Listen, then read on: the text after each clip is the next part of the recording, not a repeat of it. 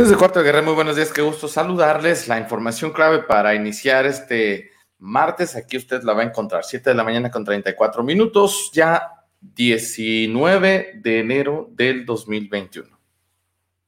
Muy buenos días, gracias por acompañarnos como siempre, Rafa, un gusto compartir contigo este espacio y comentarte que, te voy a decir las enfermerías el día de hoy, tú me agarraste compartiendo la transmisión con tus compañeros en redes sociales, entonces me quedé, ¿qué estaba haciendo? Pero ya me dio suerte. Espera, ahí voy, es que a veces me camina lenta la piedra, amigo, pero ahí voy.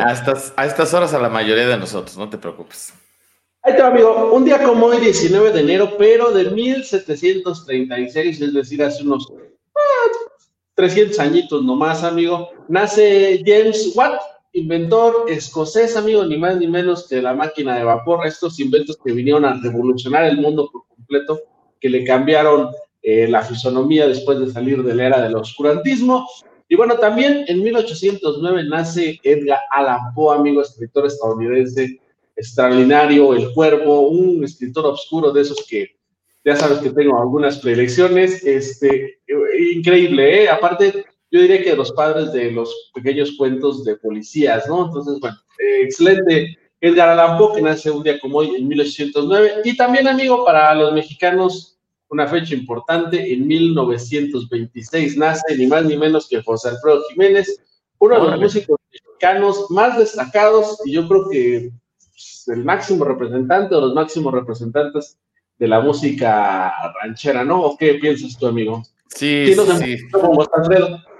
Como compositor, además distinguido, canciones, digo, don José Alfredo Jiménez, no vale nada la vida no vale nada, por citar una de tantas, ¿no? Te solté la rienda, me parece que también es de él, ¿eh? También, yo creo que nadie se ha librado de una borrachera sin José Alfredo en el repertorio, amigo. Yo creo que es necesario, imprescindible. Sobre todo es que a los mexicanos encanta que suene el dolor, entonces. Sufrir, digo yo. Claro. Oye, no. Sería todo por el día de hoy, amigo, en efemérides. Bueno, la verdad que, digo, me quedé pensando aquí en el caso de José Alfredo Jiménez, no, todo un personaje, la verdad, mis respetos para compositores de esa talla, que ya no hay. Bueno, pues vámonos a los precios de los combustibles en este país. Mira, primero iniciaría diciéndote que el precio de la gasolina a nivel promedio en Jalisco es el siguiente. La verde está en 19.57, la roja en 20.3 y el diésel en 19.95. Hay que recordar que aumentaron los precios de los combustibles. Y bueno, por lo que tiene que ver al dólar, el precio del dólar estadounidense en este país, su cotización inicia en este martes en 19.63. El dólar ha estado estable, ¿eh? La verdad que sí, no ha tenido una variación, digamos, muy drástica. Sin embargo, las gasolinas sí han tenido, pues, un aumento de más de $1, de lo que vimos en el 2020, que estaba en los 18.90, 18.40, incluso algunos días. Recuerdo yo que hasta en los 17, bueno, pues ya no ha bajado en estos días de los 19, digamos que ahí como precio base o punto de partida. Por ahí tienen ustedes, por cierto, los datos, si no los alcanzo a escuchar bien. ¿Qué pasó, amigo? Fíjate que mañana será un buen día para el peso. Mañana veremos su fortaleza, si no es una burbuja que a veces pasa en la economía, sobre todo con el cambio de gobierno en Estados Unidos. Mañana es un buen examen, dirían los maestros, para el peso, ¿eh? Que yo creo que sí, que está estable, que la economía a nivel macro en México le da para soportar las presiones a las que se ven sometidas todas las monedas, no nomás el peso. Sí, mañana que pues es la toma de Joe Biden, vamos a ver, ya hay muchos pronósticos ahí que la relación pudiera ser ríspida entre el presidente de México y el nuevo presidente de los Estados Unidos. Bueno, siempre hay este tipo de agureros. Yo diría que hay que esperar y hay que ver qué sucede. Si bien es cierto, había una relación, si no estrecha, pero cercana entre Donald Trump y Andrés Manuel López Obrador, quizá por la corriente de ideas, que algunos así lo señalaban, ya veremos cómo nos va con... Digo, no nos tendría que ir de ninguna manera. Lo que esperaría uno es una relación buena hasta ahí, de respeto a las garantías, a los derechos de cada país, a su independencia, además. Hasta ahí yo ya no pido más, porque pues, un presidente no se debe de preocupar, digo, extranjero, por México o por otro país, que se preocupe por su país, ¿no? Y que la relación internacional sea buena. Eso es todo, ¿no? Lo que pudiéramos esperar. Bueno, pues vámonos con las noticias de esta mañana. Bienvenidos todos ustedes. Información nacional. Información nacional.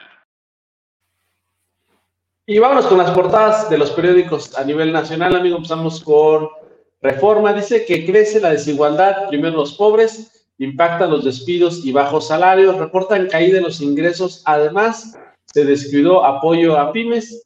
La falta de programas económicos orientados a atenuar los estragos de la pandemia por COVID-19 favoreció el crecimiento de la desigualdad social, indica un análisis de la agrupación CIFOR México con datos del INEGI, que el estudio elaborado por el área de investigación de la agrupación revela que en los últimos 6 meses la desigualdad afloró notablemente en México y se desentendió el apoyo para los programas sociales. Entre marzo y septiembre, dicen, del 2020, los ingresos de los trabajadores es un 20% más bajo, amigo, que años anteriores. Sobre todo, dice, que a los más pobres, ¿no? O sea, como siempre, este tipo de situaciones le pega a los menos recursos. Entonces, bueno, interesante el estudio.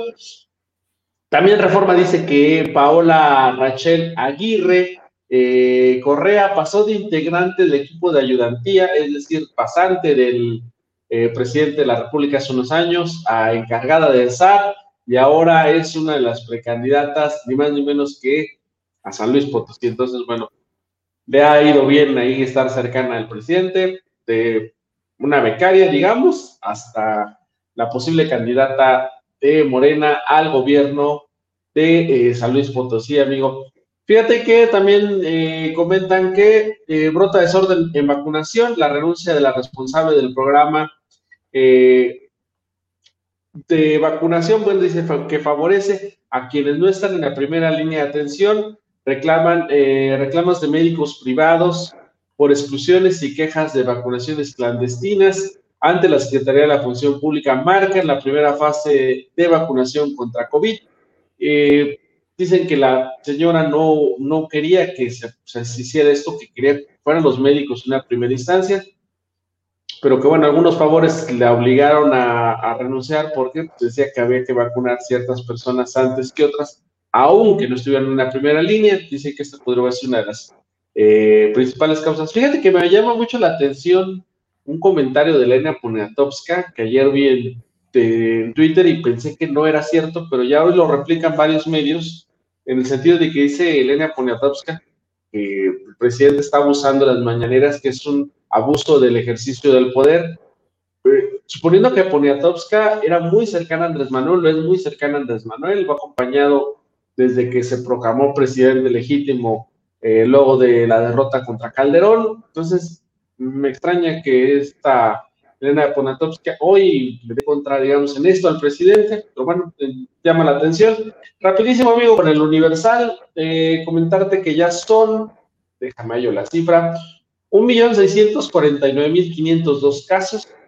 Ya tenemos 141,248 muertos. Seguramente la siguiente semana estaremos llegando a los 150,000 fallecidos, cifra que le va a caer muy gorda a Gatel, porque dice que los medios nomás estamos esperando las cifras cerradas para hacer escarnio de lo que está pasando. Entonces, bueno, la siguiente semana todos van a estar atentos a la cifra de los 150,000 muertos. Y bueno, fíjate que de lo que hablábamos, amigos, migrantes con esperanzas de que Biden los deje entrar, hondureños, salvadoreños que están en la frontera de Ciudad Juárez, de Tijuana, de Reynosa, desde hace pues algunas semanas, esperan que con la entrada de Biden pues, les permita el ingreso a Estados Unidos.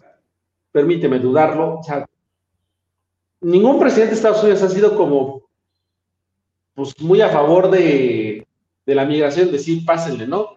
Algunos han sido más rudos, digamos, en sus medidas, otros menos, pero ninguno ha sido pro migración, ¿no? Es un acto, y si alguien sabe algo que me corrija, ¿no? Por ejemplo, Obama, que es una persona que trató muy bien a México en ese sentido, tuvo una diplomacia correcta con la presidencia de la República, pues fue uno de los que más deportó a mexicanos, ¿no? Nada tiene que ver una cosa con la otra, Y además, yo se los diría, no deja de ser su casa, ¿no? O sea, ellos deciden a quién dejan entrar a su casa, que a veces nos cuesta trabajo a los mexicanos porque nos gana el sentimiento, pero también nosotros lo hacemos allá abajito, pegado a Chiapas, hacemos lo mismo, ¿no? Entonces, yo no creo que mañana les abran las puertas, ¿eh?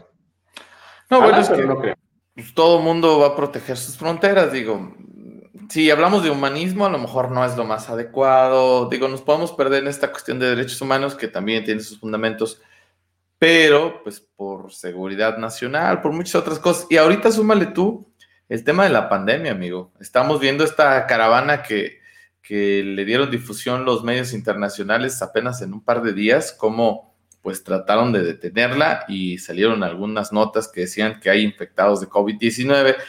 Híjole, se pone todavía más complicado el escenario para los migrantes, que lo triste es que tengan que abandonar su país de origen porque no se les ofrecen las condiciones para tener una vida digna, amigo. Eso es lo más triste y no se está atacando el principal problema. O sea, se quiere combatir una de las acciones como resultado de las circunstancias que viven estas personas, pero no se está atacando de fondo. O sea, puede salir la propia ONU a decir muchas cosas, los derechos humanos internacionales, pero no se ataca el fin principal, ¿no? Que son las condiciones que los obligan a salir de sus países por la desigualdad, por la inseguridad, por muchas circunstancias, ¿no? Ay, fíjate, son 9,000 migrantes hondureños, salvadoreños, guatemaltecos, que veo muy difícil que nos dejen entrar. Imagínate, recibir 9,000 personas de repente está complicado el asunto, pero a ver qué pasa, amigo. Pfizer retrasa un mes de entrega de vacunas, no llegarán hasta el 15 de febrero. La Secretaría de Salud aseguró que la segunda dosis para los vacunados está garantizada. Esto tiene que ver, amigo, con una adecuación que está haciendo Pfizer a su fábrica, a su empresa, al laboratorio, y entonces esto va a retrasar un poco la entrega de las vacunas.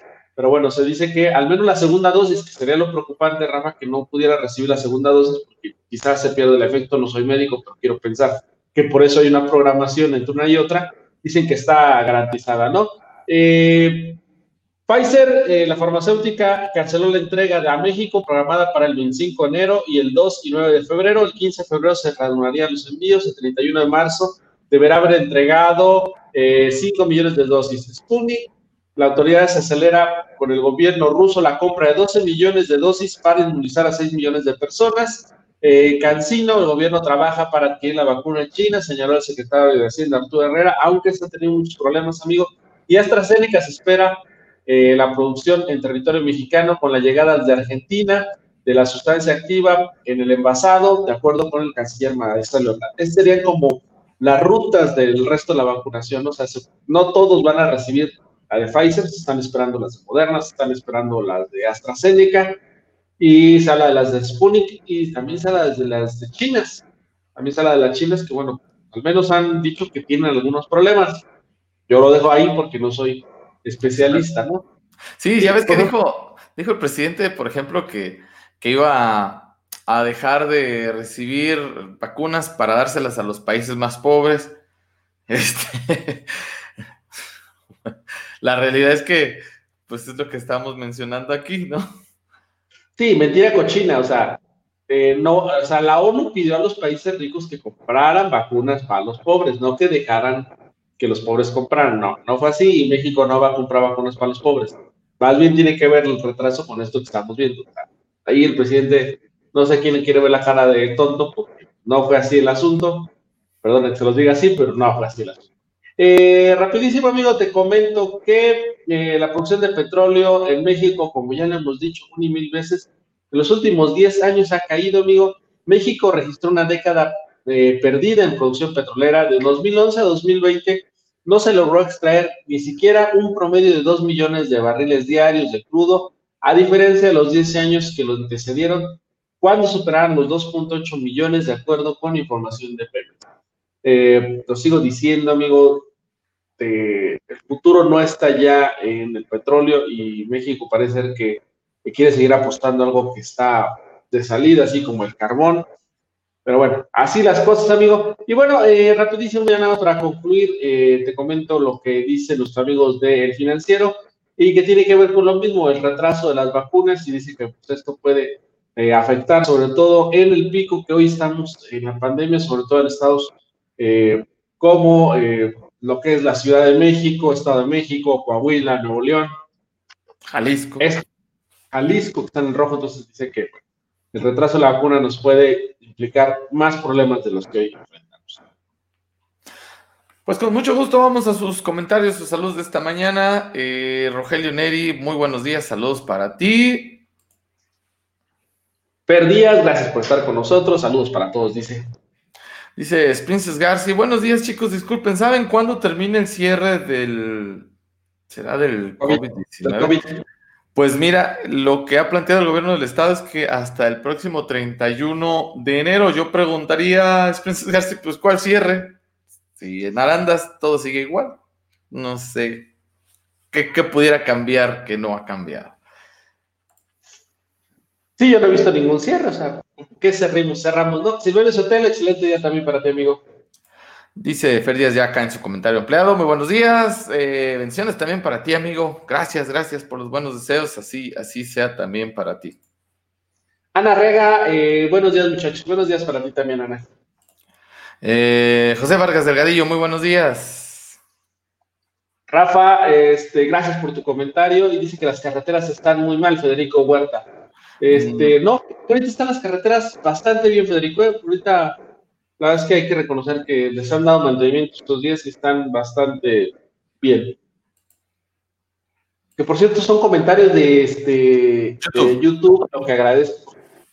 Como que apenas los de YouTube nos están pelando por ahí, diría yo. Sí, estamos en YouTube. Bueno, desde que iniciamos este proyecto de las mañaneras estamos en YouTube. Los que gusten también nos pueden seguir por ahí, también nos pueden dejar sus comentarios. Muchas gracias. Jesús García, saludos desde San José, California. Muy buenos días. Buenos días desde León, Guanajuato. Un abrazo, cuídense mucho, que Dios los bendiga. Gracias al Gallo Ávila, donde la vida no vale nada. También de mi amigo José Alfredo, amigo. ¿Ves cómo hoy está el día dedicado a José Alfredo? De hecho, también muy buenos días, Agilitos López. ¿De dónde es originario José Alfredo Jiménez? ¿No es de León? Sí, es de Guanajuato. No te podría decir exactamente de qué municipio, pero sí de Guanajuato, ¿verdad? Sí, claro. Mira, nada más, qué bonito. Información estatal. Información estatal. Y bueno, antes de entrar de lleno con la información estatal, súbenos el rating, por favor. Le damos la bienvenida a nuestro compañero Mauricio López Reyes con la información más relevante, cómo pinta el clima para esta semana que recién estamos empezando. Mauricio, muy buenos días. Muy buenos días, Rafa, Adrián, y para todas las personas que nos están viendo en este momento y las que nos van a ver posiblemente fuera del aire. Y bueno, las condiciones para las personas que ya estamos un poco cansadas de tanto frío, las condiciones van a comenzar a mejorar, si a eso se le puede llamar. Digo, es relativo, ¿no? Las personas que no les gusta tanto el frío, buenas noticias para ellos. Las condiciones atmosféricas se tornarán más cálidas a partir de ya. En las tardes vamos a percibir un poquito más de sensación de calor, y esto se debe a que no estamos ahorita bajo la influencia de ninguna masa de aire polar típicas del mes de enero que incursionan desde el norte y mantienen temperaturas bastante bajas. Esto se va a hacer más notorio a partir del viernes y sábado.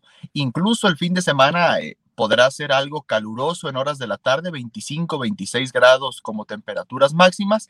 Sin embargo, las temperaturas mínimas seguirán frescas, alrededor de los 8 y 10 grados Celsius en horas del amanecer, pero en cuanto veamos el sol salir, estas condiciones van a aumentar rápidamente. Y quiero hacer un breve paréntesis importante.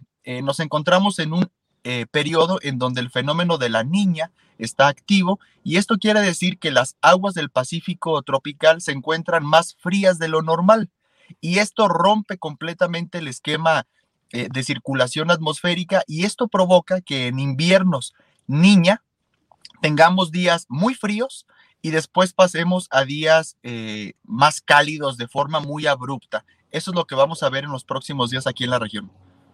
Pues déjenme convencerles, amigos, que a mí me gusta más el calor, o sea, el frío me parece más difícil de controlar. Hay quienes dicen todo lo contrario, que el calor puedes andar hasta desnudo y ni así te equilibras, pero no sé, yo el frío se me hace siempre más complicado. Entonces, a mí me alegra la noticia que nos das el día de hoy, amigo.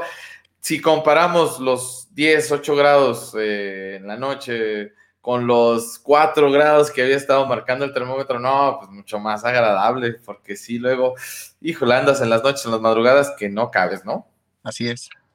Pero, amigo, no se acabó el frío, únicamente tenemos, digamos, una racha de digamos, clima más tranquilo, todavía no se acaba el frío, digamos. No, no puedo decir que se acabó la temporada, digamos. No, definitivamente no, Adrián, como tú mencionas y como lo dije también, a lo mejor el fenómeno de la niña tiene justamente esta característica, que los patrones cambian abruptamente con cambios de 2-3 días, de repente hace mucho frío y de repente tenemos periodos donde hace calor y puede dar la impresión justamente de que, bueno, ya pasó el frío, pero no, recuerden que todo enero, febrero también forma parte del periodo con temperaturas más bajas aquí en la región de Los Altos, así que muy probablemente más adelante volvamos a tener algún episodio de temperaturas bastante bajas aquí en la región. Entonces, por lo pronto hay que seguir cargando las chamarras porque no está nada seguro. Oye, Mauricio, por último, antes de agradecerte desde luego la colaboración, ¿hay probabilidades de alguna otra llovizna? Que el fin de semana estuvo así el clima medio extraño. El día de mañana, qué bueno que lo mencionas, Rafa, justamente ahorita tenemos una combinación de varios eventos atmosféricos que no son perfectamente definidos, es decir, no se encuentra una definición muy clara en qué factores atmosféricos están afectando nuestra región. ¿Y esto por qué?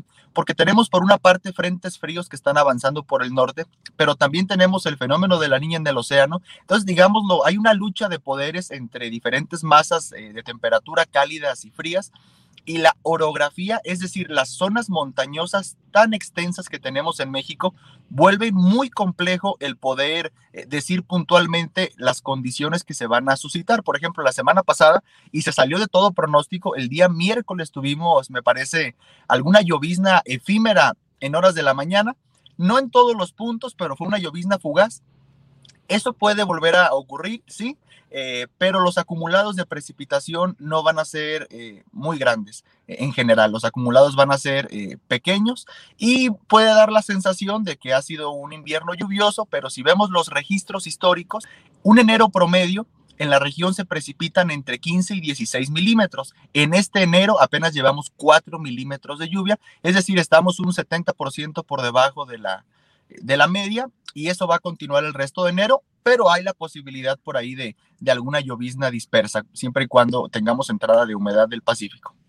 Muy bien, excelente explicado. Les recordamos que Mauricio forma parte de un proyecto denominado Agromid. Si usted tiene cultivos en cualquier temporada, porque realmente en Arandas y en la región los cultivos tienen diferentes procesos en el año, por favor consúltelos, ustedes les pueden asesorar sobre cuestiones climáticas, ¿no, Mauricio?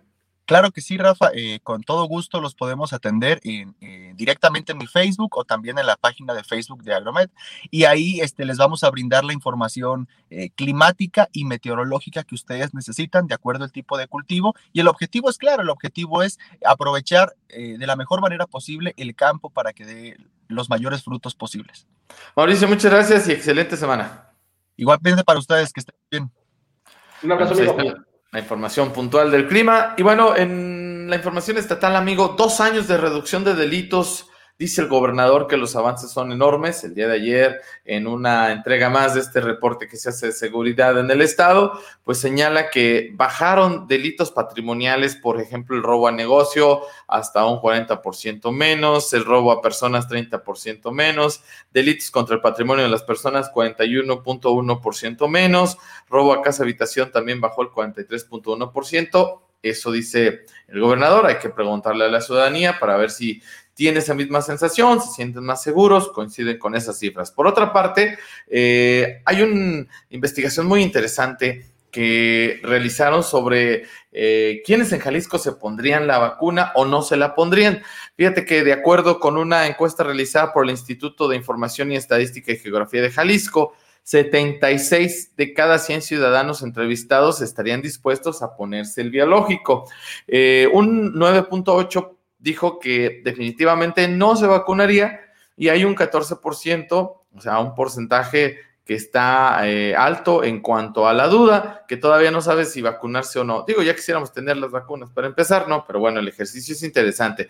Expresó Santiago Ruiz Bastida, director de Información Estadística, Demográfica y Social del Instituto. Dijo que los efectos secundarios que pudiera tener la vacuna, reveló la encuesta, es uno de los factores que le preocupan a la población que no se la aplicaría. La encuesta que se realizó entre el 23 de noviembre y el 6 de enero arrojó que la vacuna más conocida entre la población es la rusa, la Sputnik. Sin embargo, la mayoría de las personas preferiría aplicarse el biológico desarrollado en Estados Unidos.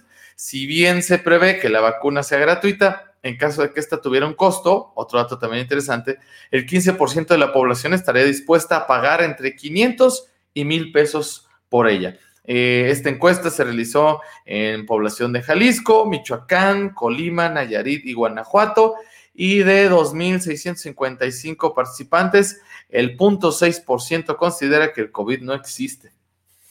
También otro dato interesante, amigo. Que no se quiere vacunar, amigo, ahí está, si nos empieza a seguir, es el mismo 9 que no se quiere vacunar. Sí. Entonces, bueno, a propósito del COVID-19, abre la Universidad de Guadalajara 5 módulos más para la realización o aplicación de pruebas de COVID. Acuérdense que en Tepatitlán tenemos un centro que es el más cercano, digámoslo, para nosotros, pero la aplicación de exámenes ahora será totalmente gratuita en núcleos universitarios de Lagos de Moreno, que es ya Altos Norte, en la zona Valles, en Tlajomulco de Zúñiga, y 2 en la zona Costa Sur. Esto porque el tema pues ha dado para eso y para más, ¿no? Ante la necesidad de estar diagnosticando con mayor velocidad, con más prontitud, la UDG abre esos 5 módulos más para la detección. Repito, en Tlajomulco, en la zona de Valles, en Lagos, en Autlán de Navarro y en la Costa Sur, allá en el módulo de Melaque. Esto se anunció el día de ayer, pues con la intención precisamente de tener un mejor diagnóstico. Por otra parte, dice Moral esta mañana que reducen en 28% equipos disponibles ante aumento de contagios. Estamos hablando de los ventiladores en el sector salud. Quedan 360 libres y hay 444 pacientes graves, casi el doble que al inicio del mes de enero. Por otra parte, bueno, pues está el tema de la vacunación. Siguen, pues, algunas denuncias que dicen que, pues, no se ha aplicado como se ha dicho o se había dicho, porque la vacuna ya se acabó. Hoy creo que llegaría el segundo lote de vacunas y luego habría que esperar el próximo 15 de febrero, después de que se suspendieron estos envíos, por lo que ya comentábamos en la información nacional, ¿no? Entonces, bueno, hay fallas también con los datos de hospitales. Dicen que líneas telefónicas oficiales no brindan los datos de sitios con camas disponibles, aunque le he venido escuchando al gobernador que hay espacios disponibles. La realidad es que eso dista mucho de la realidad que viven los ciudadanos, ¿no? A lo mejor sí hay espacios, pero donde la persona llega a buscar un hospital no te lo reciben. Pues es otra realidad, ¿no? Entonces, de veras que es complicado el asunto. La Secretaría de Salud reporta ya 118 fallecimientos de personas que incluso vinieron de otros estados, ¿eh? Estamos hablando de personas que vienen de otros estados tratando de encontrar un espacio aquí en Jalisco para ser atendidos. Y luego se habla también de secuelas para quienes ya padecieron el COVID y la libraron, digamos, y continúan pues ahora en recuperación. Dicen que, entre otras cosas, se encuentran problemas pulmonares y cardíacos. Se estima que 2 de cada 10 personas que tuvieron COVID-19 y se recuperaron pueden presentar algún tipo de secuela a causa de la enfermedad, las cuales pueden ser de tipo respiratorio, cardíaco, físico, psicológico o neurológico. Incluso veía yo algunas notas en estos días que decían que el pulmón de una persona con COVID pudiera quedar incluso más afectado que el de un fumador, amigo. De ese tamaño las secuelas de la enfermedad. Lo que también pues es toda una realidad y hemos estado viviendo ya desde las últimas semanas es esta odisea para conseguir oxígeno. La nota la vuelve a replicar el Occidental. Dice que hay largas filas y una espera de varias horas, es lo que se puede apreciar día con día en las empresas rellenadoras. Hay casos donde han adquirido tanques en 45 o 60 mil pesos, amigo. O sea, se ha aprovechado de la demanda el sector, no todos los distribuidores, pero sí algunos, y es una odisea. A mí me llamó mucho la atención ver ya anoche en Arandas, por ejemplo, aunque sea pequeñas filas, pero ya había filas para conseguir oxígeno.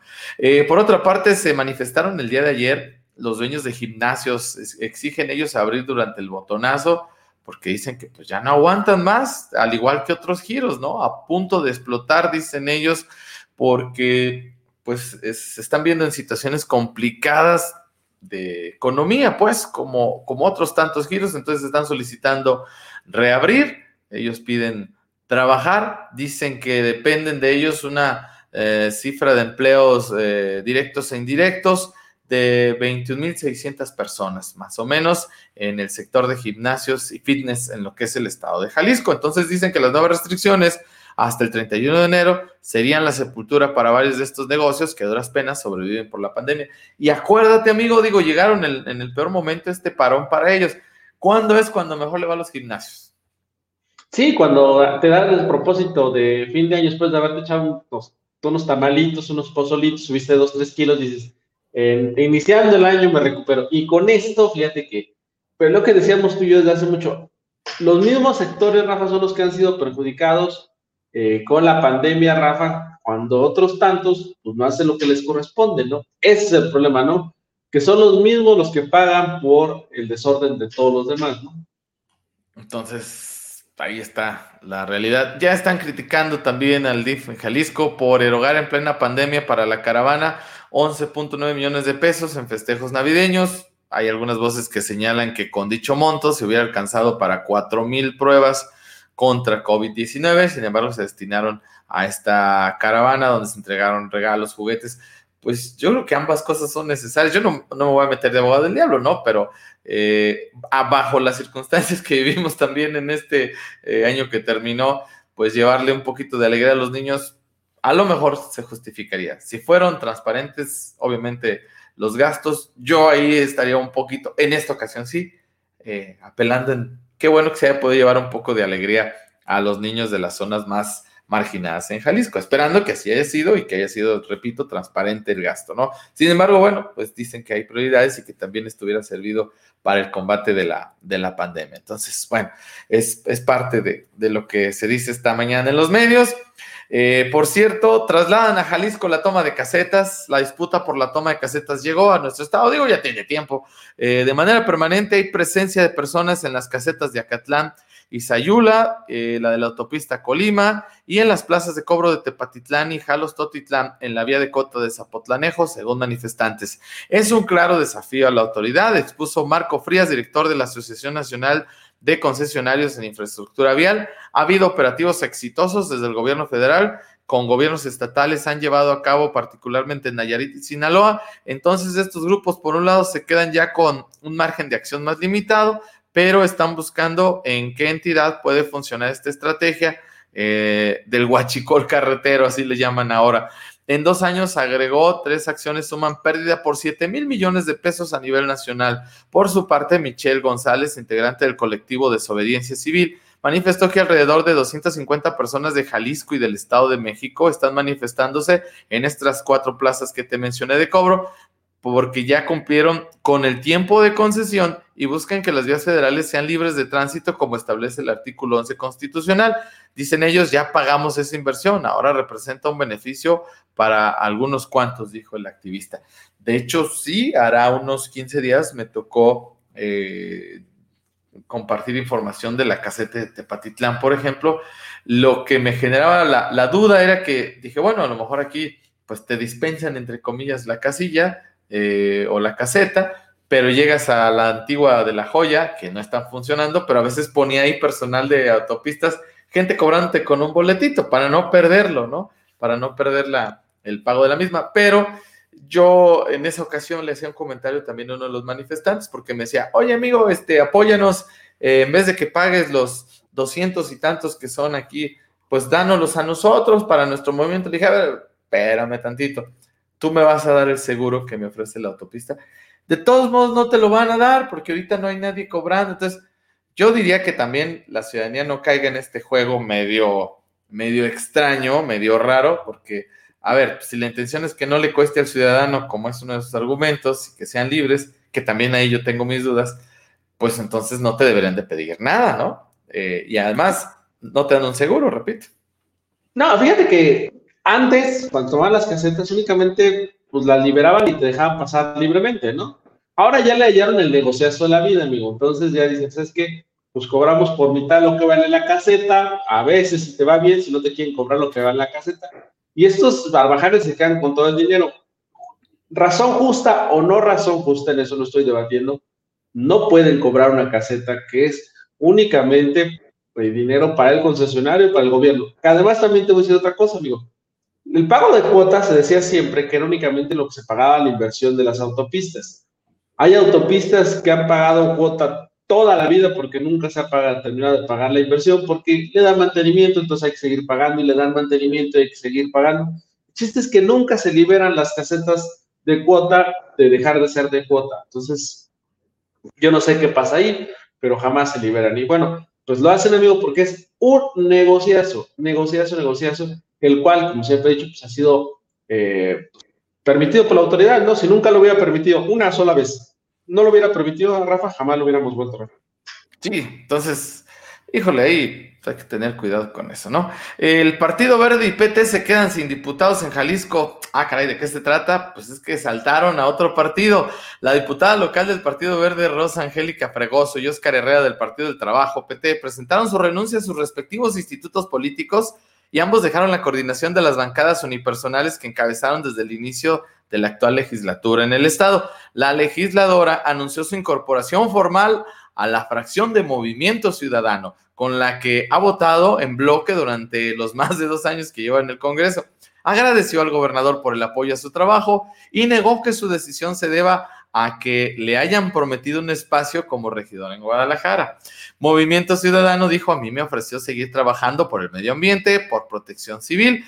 Ahorita no tengo ninguna propuesta de regiduría, dijo. Y el diputado Óscar Herrera informó que renunció al PT y en sesión de la Junta de Coordinación Política se dio cuenta de la desintegración de esa bancada, aunque llegó al Poder Legislativo por Morena. Herrera conformó su fracción unipersonal por el PT y también ha sido aliado de Movimiento Ciudadano. ¡Qué chulada! Así es que estos diputados pues brincan para otro lado, ¿no? Entonces, por temporada ahí... Temporada de chus. Coqueteándole a MC definitivamente. Qué cosas, de verdad, en la política. Todavía lo que nos falta por ver, amigo. Por lo pronto. Es temporada de chochos, amigo. La decía me hacía los grillos a los pantamontes. Es temporada de chochos ahorita, amigo. Brincan de un lado para otro. No sabes, chapulines lo llaman también. Exactamente. Por lo pronto, los independientes denuncian que no hay piso parejo en el proceso electoral de este 2021. Ya están solicitando estos aspirantes a candidaturas independientes. Dicen que la app que proporciona el IEPC, el Instituto Estatal de Participación Ciudadana, para recolectar firmas, tiene múltiples fallas, como ya se vivió en el pasado proceso electoral. Además, por pandemia, pues piden que el árbitro electoral tome cartas en el asunto, pues afirman se ponen en riesgo al recabar firmas con motivo de COVID-19. Fíjate que es cierto, es una de las cuestiones pues que no las había yo contemplado en el escenario político. Los que tienen que ir a recabar firmas, pues tienen que hacerlo con todas las medidas y protocolos sanitarios, porque si no, pues estarías en contacto directo con la pandemia, ¿no? Con el virus. Entonces, también es interesante ese asunto. Por otra parte, y por último, con esto cierro la información estatal, exigen búsquedas efectivas. Integrantes de colectivo Familias Unidas por Nuestros Desaparecidos se manifestaron ayer frente a la Fiscalía para exigir justicia por las víctimas de desaparición forzada en el estado. La acción fue para recordar que han pasado 10 años desde la desaparición de José Luis Arana Aguilar, hijo de Guadalupe Aguilar, vocero del Fundec. Frente al ingreso de atención temprana de la Fiscalía del Estado, ubicados ahí en la calle 14 de la zona industrial de Guadalajara, se agruparon cerca de 20 mujeres familiares de víctimas de desaparecidos bajo pues, el sol incandescente al mediodía. Las mujeres vestidas con playeras blancas y bufandas verdes sostenían carteles y fichas para recordar a sus seres queridos. Detrás de ellas estaba colgada una lona con un mensaje para recordar la desaparición del hijo de Guadalupe Aguilar, el titular de esta fundación, las personas cantaron y gritaron consignas para exigir justicia a las autoridades estatales y demostrar que no pararán hasta localizar a todos sus seres queridos. Vaya, este episodio negro, amargo que vive no solo Jalisco, sino toda la República Mexicana. Ah, que de verdad que desagradable, ¿no? Y bueno, a veces sabemos que están saturados los sistemas de impartición de justicia o los sistemas de investigación. Esto está por demás ya esclarecido, ¿no? Se sabe que hay un rezago importante y no hay capacidad del Estado para hacerle frente a este también delito y penoso suceso para varias familias en Jalisco y en la región de Los Santos, no se diga. Bueno, gracias a sus comentarios, vamos a la lectura de los mismos. Déjame ver dónde nos quedamos. Ahí está. Eso está. Dice que el camino viejo a Betania está el empedrado horrible, por lo menos dice que le den una arregladita, porfa, sí. Y si hay otra opción, yo diría que también se puede ir por el nuevo, que es Arandas Betania, que también tiene buenas condiciones. Sé que hay algunas comunidades que quizá no se comunican por el nuevo, ¿no? Pero bueno, ahí está su comentario. Ciertamente todos los espacios, ahí está solicitud a las autoridades de parte de Federico Huerta.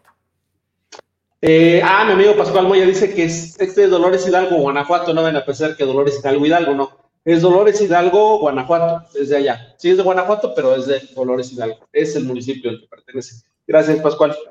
Lalo Rizo, saludos. Amigo del alma, un abrazo. Mi otra familia, amigo, mi segunda familia. Adelita Flores, hola, buenos días. Excelente noticiero. Felicidades, no, gracias a ustedes por acompañarnos.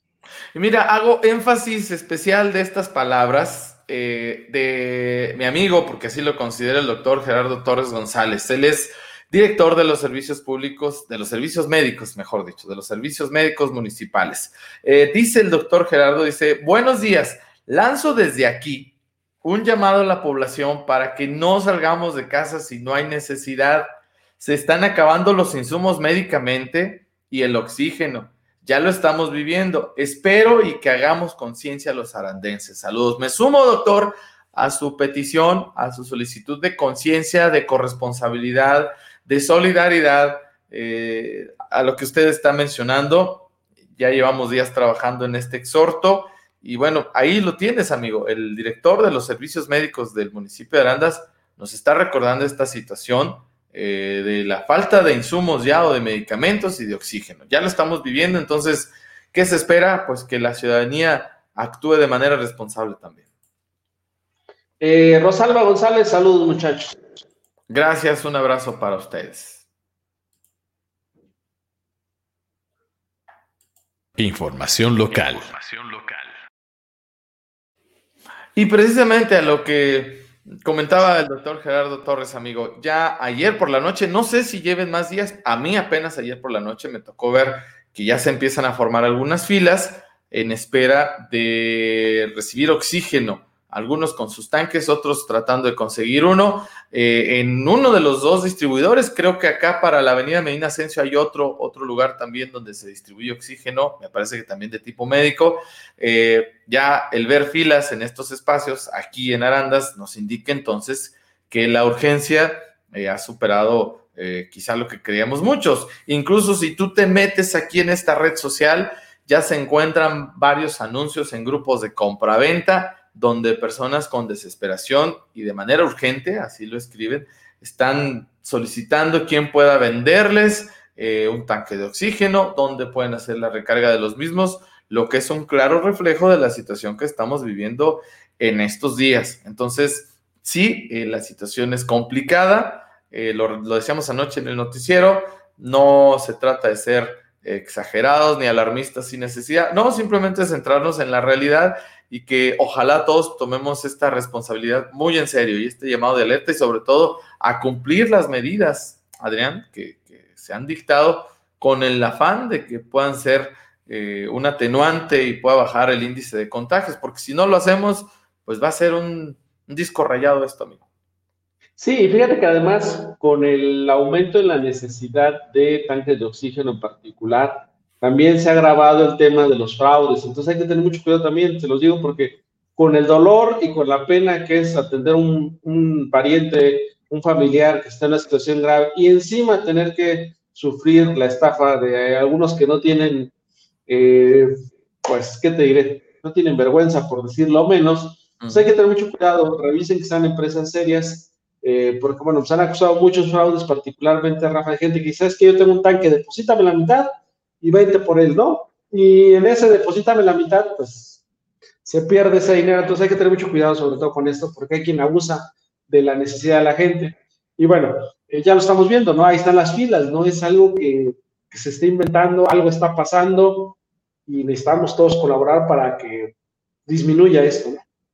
Sí, definitivamente este es un trabajo de todos.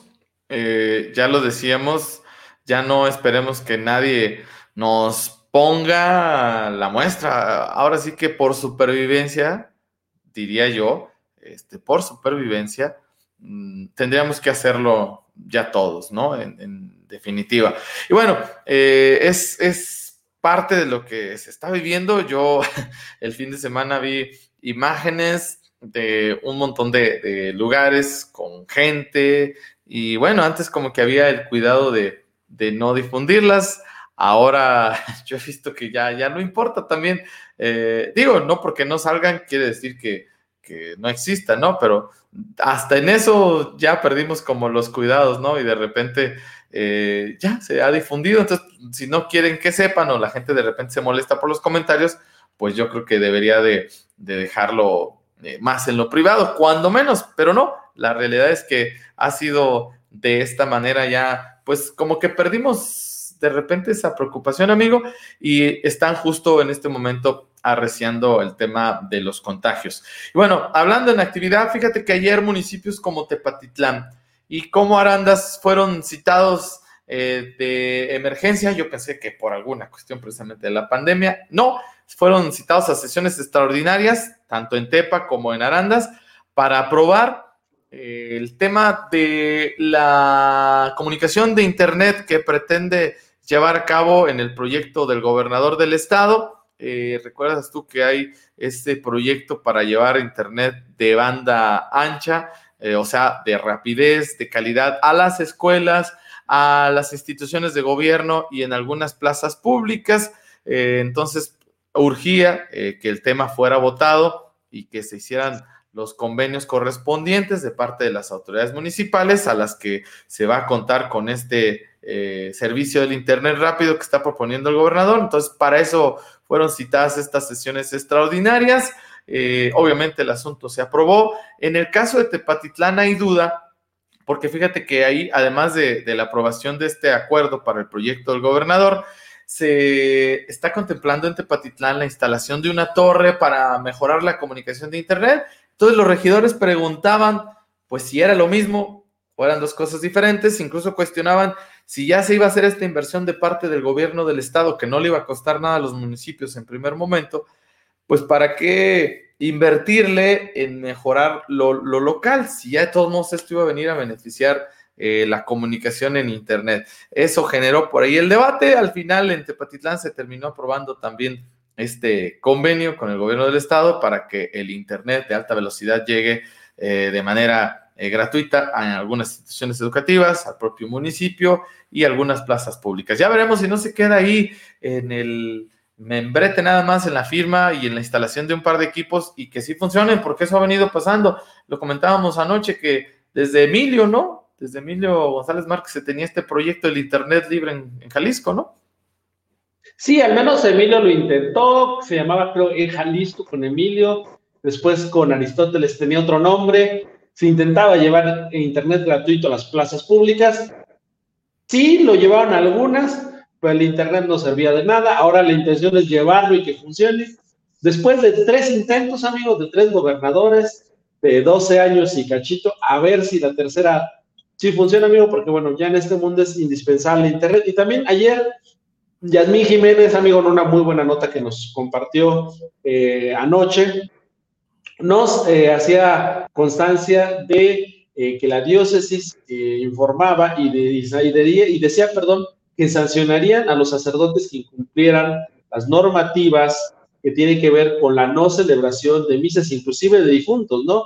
Que al principio decíamos, bueno, las de difuntos sí, pues dice que no, que inclusive deberían de estar al menos estos 15 días suspendidos, las misas de difuntos, es decir, dice que ya tienen protocolos, que tienen muchos años, la Iglesia Católica, que ya han vivido varias pandemias, nosotros no, pero la Iglesia como institución sí, entonces que ellos tienen protocolos para que se pueda celebrar la misa posterior del difunto. Entonces dice que por lo pronto esos 15 días deberían de estar completamente prohibidas las celebraciones con, digamos, feligreses dentro de las iglesias, únicamente con el personal de apoyo y, por supuesto, estarían excluidas todas las celebraciones como bodas, 15 años, bautizos, primeras comuniones, cosa que no pasó el fin de semana particularmente en Arandas, ya dijimos constancia de eso desde ayer, pues esperemos que el siguiente fin de semana se acaten las medidas, suponiendo que este sábado haya sido, lo decimos tú y yo, pues por la premura de no dejarlos colgados, aunque yo diría, una indicación era una indicación y no estaba sujeta a una percepción propia de los sacerdotes, ¿no? Bueno, es que déjame, les doy chance. Era una indicación tanto de la autoridad civil como de su propia autoridad religiosa, ¿no? Cosa que no cumplieron en este caso, ¿no? El día, amigo, que dejemos de estacionarnos en doble carril, en línea amarilla, en las esquinas, en lugares para discapacitados no siéndolo. El día que respetemos la fila simplemente en las tortillas, en el banco, el día que dejamos de ser ese México gandallista, ese día medidas como las que se necesitan hoy se van a responder o obedecer sin mayor problema. El asunto aquí es que no es solo la pandemia, es un reflejo de la sociedad de nosotros mexicanos, el gandallismo. El de a mí me vale, yo ya invertí dinero, ¿cómo lo voy a perder? O sea, etc. Ponle y agrégale lo que quieras. El día que en todas esas otras áreas mejoremos, que nos pongamos el casco de la moto, que conduzcamos a los límites de velocidad requeridos, que usamos una licencia, que no paguemos por tener esa licencia de manejo por evitarme la fatiga. Ese día vamos a mejorar otra serie de problemas. Ahorita lo que estamos viviendo no es más que un reflejo de la mentalidad de algunos mexicanos, porque no de todos, pero es parte de nuestra idiosincrasia, tristemente. Sí, fíjate que lo leí alguna vez y tiene mucha razón. Alguien se salta a la fila de cualquier cosa y dicen, qué cabrón, qué inteligente le hizo para no formarse igual que todos. Cuando cambiamos esa mentalidad, vos, mira, qué corrupto, qué tramposo, qué mal ciudadano, porque debería haberse formado como todos. Ese día va a cambiar, ciertamente. Sí, ese día vamos a tener otra realidad en esta pandemia y en cualquier otra cosa. Mientras no hagamos ese cambio, que yo lo veo a veces, la verdad, difícil, porque como tú lo dices aquí, parece que en este país progresar es ser gandalla. Mientras no haya ese cambio de chip, estará muy difícil que obedezcamos cualquier otra regla. Y lo vivimos en cualquier esfera de la vida social, ya lo vimos en la religiosa, no todos los sacerdotes han apoyado estas medidas, en la gubernamental, no todos los alcaldes han atendido las llamadas del gobernador, ni los gobernadores las llamadas del presidente, los ciudadanos no hemos acatado las órdenes de una autoridad, o sea, esto es un desgarriate, perdónenme la palabra, no es más el reflejo de la sociedad que estamos viviendo. El día que tengamos esa disciplina, luego nos da coraje, ¿no? Pero nos ponen ejemplos como nuestros amigos de China, por ejemplo, que ellos pues han tenido, si bien es cierto, rebrotes del COVID, pero lo han manejado de una manera, leía yo en estos días que, por ejemplo, una de las economías menos afectadas es la China, o sea, ellos no resintieron tanto. ¿Por qué? Porque son disciplinados. Alguien dirá, pues es que son excéntricos al momento de aplicar las cosas, como ustedes gusten, pero hay resultados y les ha funcionado. Han sido disciplinados. No. Esa es la palabra. No, y ahí te van datos contundentes, por ejemplo, de Japón. Japón tiene casi la misma cantidad de ciudadanos que México, amigo. ¿Y quieres saber cuántas muertes lleva? Para los que dicen que México ha manejado súper bien la crisis. Tiene casi la misma cantidad de ciudadanos que de México y nosotros estamos casi en 150,000 fallecidos. ¿Sabes cuántos tiene Japón, amigo? 4,000. Te voy a dar el dato exacto del día de hoy. 4,366 personas. Y van a decir, es que tienen mejor salud. Sí, porque lo han hecho durante años, por lo que quieran. Porque son disciplinados, volvemos a lo mismo. Por disciplinados, porque cumplen, porque por todo lo que quieras, tienen 4,000 fallecidos en un país que tiene la misma cantidad de ciudadanos que México. Para aquellos que que defienden a esta administración, dicen que ha hecho súper bien las cosas. Hay ejemplos donde sí, de verdad, se han hecho bien las cosas. Sí, yo también recordaré una frase que dice que un buen gobierno requiere de buenos ciudadanos también, ¿no? Puedes tener también un presidente flamante, pero si la ciudadanía no ayuda, si la sociedad no apoya, pues también sería complicado. Bueno, pues ya nos desfogamos, ya salió nuestra editorial aquí esta mañana. Vámonos, amigo. Yo sigo apelando para que de verdad hagamos un cambio. O sea, si los que ya estamos viejitos no lo podemos hacer, que si quisiéramos, claro que se puede. Ojalá que las nuevas generaciones sí lo puedan. Luego me desanima ver que ahora los chavos también les vale cacahuate el tema de la pandemia y no están siendo solidarios. Y digo, bueno, en esa generación está puesta la esperanza. Ojalá que los chavos de verdad se comprometan con su región, ¿no? Y tengamos una situación diferente. Por cierto, saludos a Evangelina Padilla Álvarez. ¿Para cuándo termina la quincena? Pues para el 31 ya, el 31 de enero se termina la quincena, el 31 de enero, ¿no? Que habrá que ver cómo nos va, qué resultados arrojan estas medidas dictadas para el Estado, a ver si tenemos una mejoría, que es lo que esperaríamos, ¿no? Una baja de positividad en los contagios, eso sería lo que se le está apostando. Sí, en teoría el 31 de enero termina estas medidas nuevas que aplicó el gobernador, pero se espera que el día 30 informe la situación y con la situación, pues, ¿qué medidas se va a tomar? Rafa, si nos brincamos una que nos salva... González, saludos muchachos. Y ahora sí, vámonos a desayunar porque ya es justo y necesario. Excelente día para todos, síganse cuidando, es lo que les podemos decir. Por favor, háganlo por ustedes y si no por ustedes, por los que más quieren. Muy buenos días.